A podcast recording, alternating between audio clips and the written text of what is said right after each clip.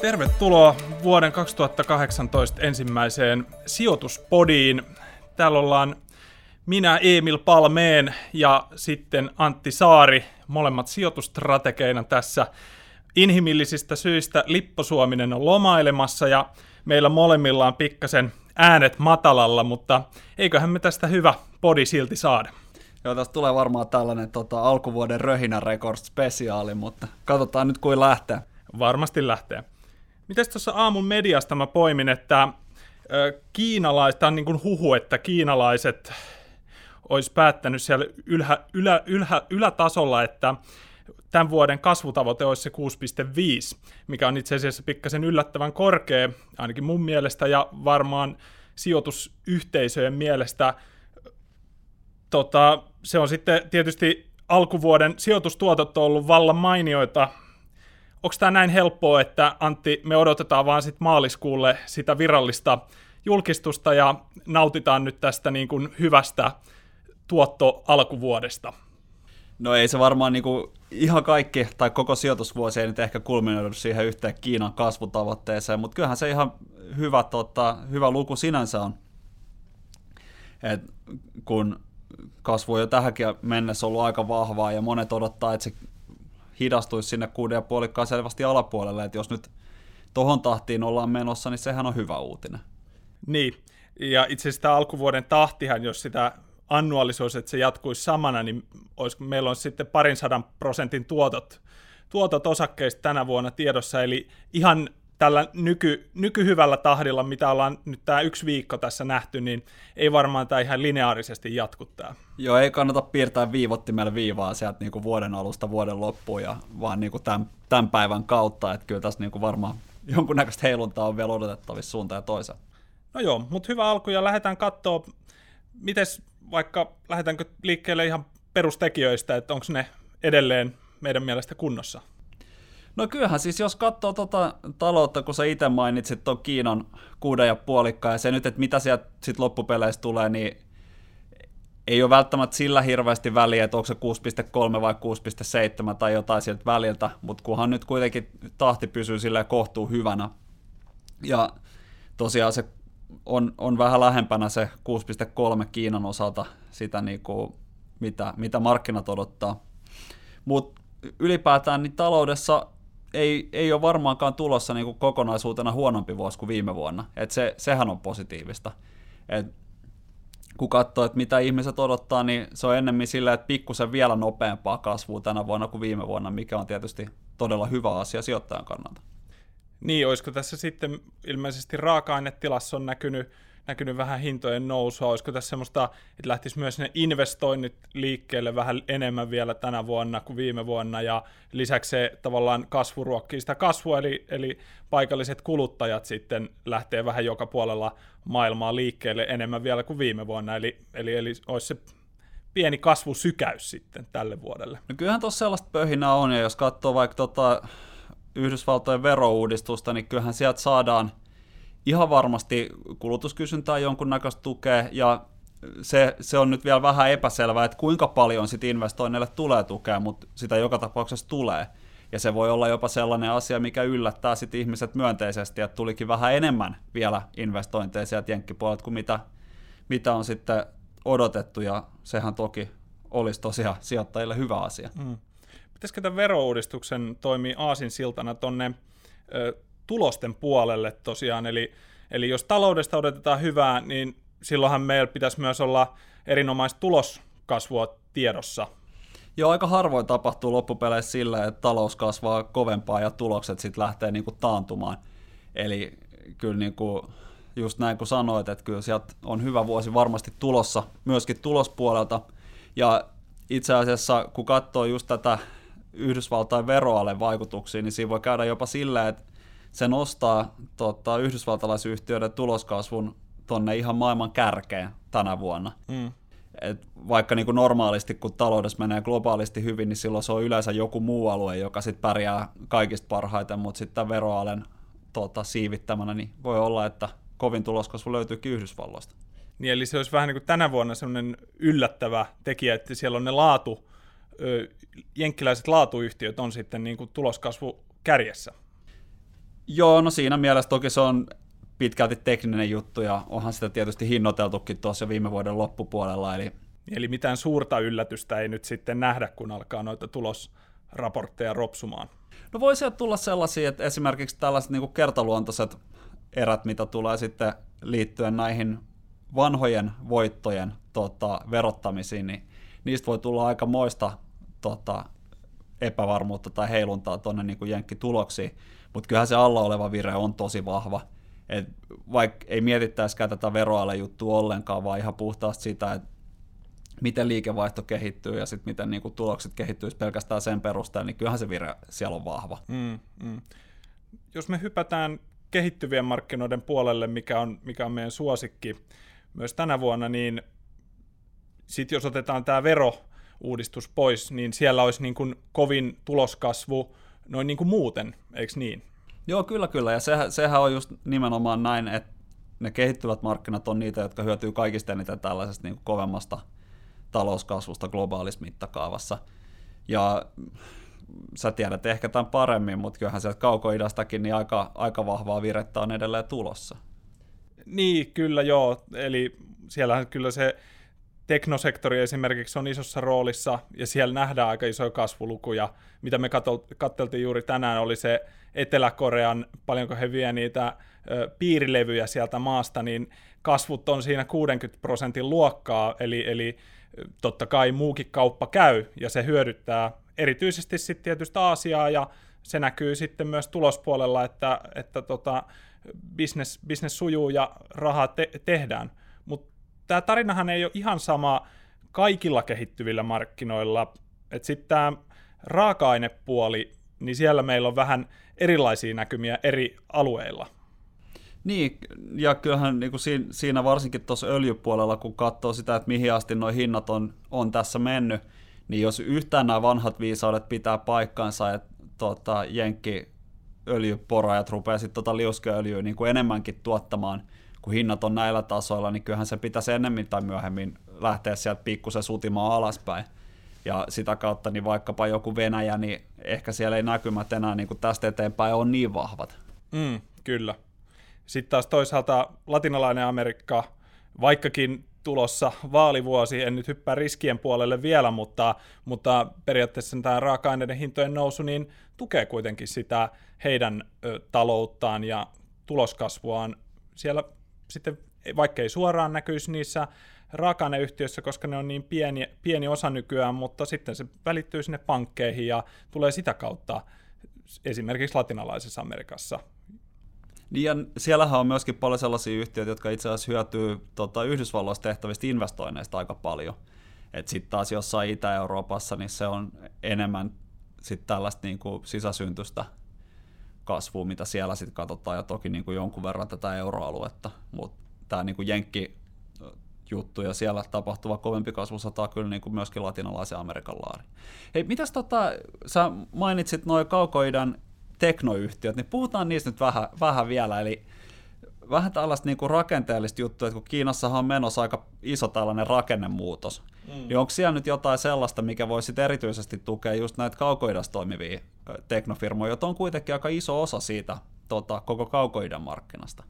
Niin, puhut, jos puhutaan näistä kiinalaisista teknoyhtiöistä, niin toki niillähän nyt on useita elementtejä, mitkä tukee sitä niiden tarinaa, eli, eli totta kai tämä rakennemuutos investointivetoisesta taloudesta niin kulutusvetoisemmaksi ihmisistä tulee kuluttajia ja, ja tietysti nämä sitten tarjoilee suoraan siihen lapaan, eli on tätä verkkokauppaa, he ei ole ehtinyt siellä Kiinassa rakentaa niin massiivista tämmöistä vaikka tavarataloketjua, niin sitten ihmiset luontaisesti tietysti tilailee verkosta ja tavarat toimitetaan sitten droneilla kotipihalle, eli, eli tavallaan he hyppää, hyppää siinä niin kuin yhden askeleen tästä kehityksestä yli, ja jos se jatkuu tämän näköisenä, niin silloinhan nämä on ihan loogisia voittajia, ja totta kai siellä on myös nämä heidän omat sosiaalisen median jättiläiset, jotka on sitten suojattu, että siellä ei saa länsimaiset firmat operoida, joten tavallaan kasvuympäristö on suotuisa,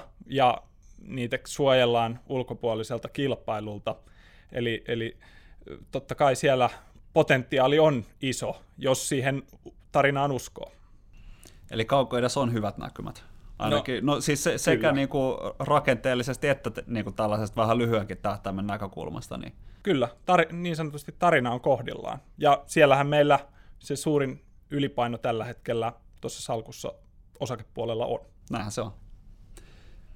No hyvä, mennään sitten vähän, vähän noihin riskijuttuihin. Ja tota, me on nyt puhuttu jonkun verran tuosta, eikä nyt tietenkään olla yksin sen kanssa, että korkokäyrä alkaa olemaan vähän sen näköinen, että jonain päivänä se ilmeisesti ennakoi jo sitä, että Jenkeissä olisi tulos taantuma, niin mitä, mitä se nyt oikein tarkoittaa?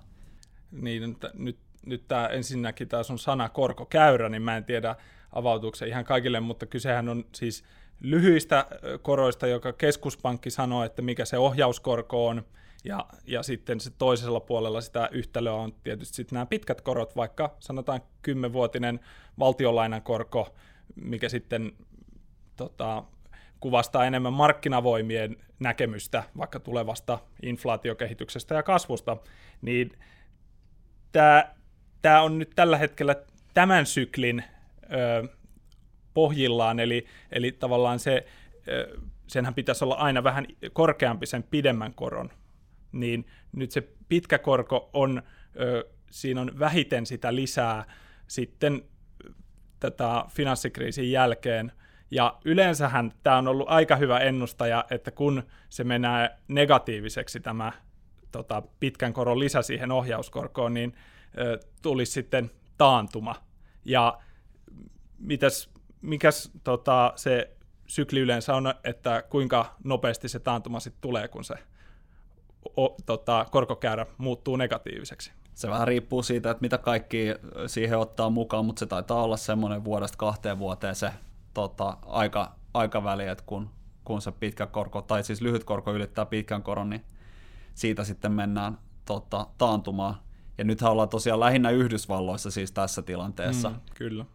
Ja, ja sitten tietysti osakemarkkinat ennakoi tätä taantumaa, eli siitä vielä otetaan vaikka se puoli vuotta pois siitä puolesta toista kahdesta vuodesta, niin tarkoittaako tämä nyt sitä sitten, että osakkeet, osakkeita pitäisi vähän vähennellä sitten noin, noin tota vuoden päästä? Niin, no siis e, ensinnäkin, ensinnäkin tosiaan sitä, että vielä ei kansi lähteä hötkyilemään, mm.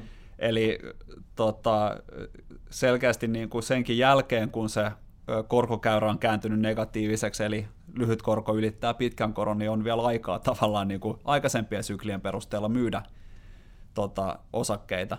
Eli, eli se ei tule niin per heti sen jälkeen vielä se osakkeiden käänne. Ja sitten toki hyvä muistaa, että tämä asiahan, niin vaikka se toki niin kuin ennakoi aika tota, luotettavasti taantumaan, niin se ei kuitenkaan varsinaisesti itse sitä aikaan saa, niin kuin Yhdysvaltain kesku, keskuspankin väistyvä puheenjohtaja Jelen tuossa viimeisessä puheessaan totesi. Niin, eli siellä pitäisi olla joku syy sitten oikeasti, että, että miksi näin. Niin yleensä asiat toimii sillä, että vaikka jotkut niin kuin seuraa toisiaan ajassa, niin siellä välissä pitää kuitenkin olla joku asia, mikä aiheuttaa sen. Esimerkiksi nyt sitten just tämän taantuman. Mm. Eli me ei voi ihan suoraan kalenterista katsoen näitä tuottoja ennustaa. Miten sitten tota, politiikka? Onko siellä mitään ongelmia? Euroopassa on pitkä lista, on Italian vaaleja, Brexit-neuvotteluja. Saadaanko me sieltä jotain showstopperia? No politiikasta ehkä hyvä sanoa se, että me on opittu aika hyvin tässä viime vuosina, että ei katsi liikaa pistää painoarvoa sille. Eli vaikka sieltä tulee aina silloin tällöin kaiken maailman juttuja, niin ne nyt ei kuitenkaan ole sit kovin pitkäaikaisia markkinaliikuttajia. Ja mun mielestä hyvänä esimerkkinä tämä Trumpin valinta, joka ensin aiheutti siis 5 prosentin laskun yhdysvaltalaismarkkinoilla, mutta samana päivänä niin ne osakkeet oli jo kääntynyt nousuun. Mm. Eli, ja itse asiassa taisi mennä jopa silleen, että se lasku tuli reilusti ennen kaupankäynnin alkua, ja sitten kun se oikea kaupankäynti alkoi, eli niin, niin sanotulla futuurimarkkinoilla, ja sitten kun kaupankäynti oikeasti alkoi, niin oltiinkin jo lähempänä plussia, eli se oli aika, aika villi päivä kyllä niin kuin markkinoilla, mutta... Mm. Toki johonkin se jätti vähän pysyvämmän vaikutuksen, vaikkapa sitten Meksikon pesoon, joka toki on niin kuin toipunut sieltä, mutta ensi kevään, tai siis nyt keväänä pitäisi sitten NAFTA-neuvottelut jatkua, ja tota, tietysti sehän on iso, iso risketekijä siellä päin, et, ja voisiko, voisiko siitä tulla sitten tämmöinen laajempi pro, protektionismikeskustelu, mikä kävi silloin Trumpin valinnan jälkeen, niin voisiko se taas se, se protektionismikeskustelu lähteä jollain tasolla? No onhan, ja onhan se vire tuolla koko ajan ollut, että koko ajanhan siitä puhutaan, että ei, ei olla enää niin kuin siinä niin sanotussa hyvässä vireessä, missä ollaan joskus aikaisemmin oltu, mutta sitäkään ei välttämättä kannata liiotella, eli todennäköisesti ne asiat, mitä siellä tehdään, niin mennään kyllä siihen su- enemmän tähän niin, niin sanotun protektionismin suuntaan.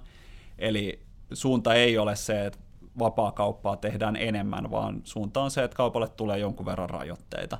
Mm. Se on varmaan aika selvää, mutta ei, ei kannata myöskään niin kuin, ruveta maalailemaan niitä kaikista pahimpia piruja seinälle, että niin nyt maailma lakkaa olemasta tämän takia tai jotain muuta, vaan kyllähän ne liikkeet yleensä on vaan niin kuin pieniä. Ne ei ole mitään niin kuin järkyttävän suuria. Ja ehkä nyt tuossa, kun nyt mainitsit tuon Euroopan, niin puhutaan siitä nyt vähän, vähän myöskin tässä, eli meillähän on Italian vaalit tulossa, ja siellä toki niin kuin on selvät riskit siihen, että siellä voittaa sellaiset puolueet, jotka ei sitten välttämättä ole tälle niin kuin Euroopalle kaikista myönteisimpiä. Mutta siitäkin on vielä aika pitkä matka siihen, että sitten ollaan oikeasti ensinnäkään järjestämässä jotain kansanäänestystä ja toiseksi eroamassa. Ja mm, sitten loppupeleissä niin kuinka paljon silläkin on sit viime kädessä niin kuin markkinoille isossa mittakaavassa vaikutusta, niin se on vielä sitten sen ajan murhe mm. niin sanotusti. Brexit-neuvotteluja on varmaan niin kuin mouhottu jo niin paljon tuolla tota, kaiken maailman mediassa ja sijoittajien toimesta, että mä en tiedä kuinka paljon niistä voi enää saada niinku uutta ammennettavaa. Et se on vaan sellainen, joka jarruttaa tässä niinku varmasti tämän vuoden ajan ja luultavasti vielä pidempäänkin niin ihmisten intoa lähteä sijoittamaan eurooppalaisiin osakkeisiin ylipäätään varsinkin brittiosakkeisiin. Okei. Okay. Pistetään meidän riskikeskustelulle jonkinnäköinen hattu sit päähän, eli, eli tämä inflaatio sitä nyt on puhuttu, että voisiko se inflaatio nyt sitten yllättää tänä vuonna. Se ei viime vuonna, se ei yllättänyt, vaikka ehkä silloinkin vähän odotettiin, että josko se yllättäisi, tuleeko se sitten palkoista, tuleeko se öljyn hinnan noususta, mistä se voisi tulla? No toki noin raaka-aineiden hinnat on varmaan sellainen niin kuin selvin, mistä voi sanoa, että, no, että tuolta tulee inflaatio, koska mistään muualta sitä ei oikein ole tulossa. Ja toki me on sanottu pitkään ja monet on sanonut pitkän aikaa, että jossain vaiheessa ne palkat lähtee nousuun, mutta ei ole vielä lähtenyt. Mm. Ja ennen kuin ne lähtee, niin ei sitä niin kuin sellaista pysyvämpää inflaatioa ei vaan sitten tule.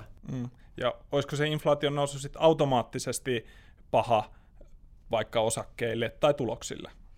Ei se, siis itse asiassa inflaatiohan toimii jopa silleen, että sehän niin kuin kiihdyttää tuloskasvua, mm. mutta siinä on ongelmana toki se, että mitä korkeammaksi se inflaatio nousee, niin sitä enemmän se aiheuttaa myöskin epävarmuutta. Et toki nyt ollaan tasoilla, että näistä kun pääsisi vähän korkeammalle, niin varmaan ketään ei haittaisi yhtään. Mutta sitten kun ruvetaan menee liian, liian kovaa, niin sitten se alkaa aiheuttaa keskuspankkeille harmaita hiuksia ja sitä kautta myöskin talouteen vähän haasteita. Mutta kun sä sanoit, että vedetään hattu tälle meidän riskikeskustelulle, niin vedetään nyt kunnon hattu silleen, eli näähän siis tosiaan on vaan riskejä. Ja mm toki näitä asioita voi tapahtua, ja hyvä muistaa, että siellä on myöskin myönteisellä puolella esimerkiksi just tämä tota, jenkkiveroalen, kaikki nämä piilovaikutukset, miten se vaikuttaa investointeihin, kaikkea muuta. Eli meillä on myöskin niin kuin myönteisellä puolella ihan selkeästi riskejä tänä vuonna. Niin. Pitäisikö puhua vähän valuutta, valuuttamarkkinaa? Viime vuonnahan se meitä eurosijoittajia rokotti noin taalan, taalan liikkeet miten, miten sä näet toi veroale, voisiko sillä olla nyt sitten jotain vaikutuksia hyvään tai huonoon suuntaan ihan meille eurooppalaisille sijoittajille?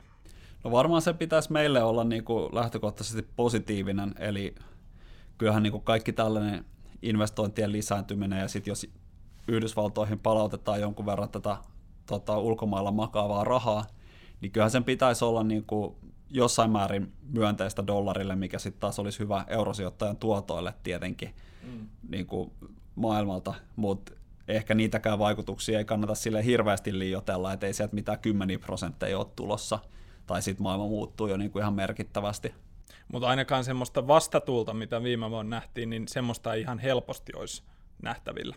No kyllä siis sille aika vaikea nähdä, että, ja totta kai aina voidaan syytä keksiä, mutta että euro vahvistuisi vielä toiset 10 prosenttia tänä vuonna dollaria vastaan, niin olisi se aika, aika kova ja varmasti yllättäisi monet.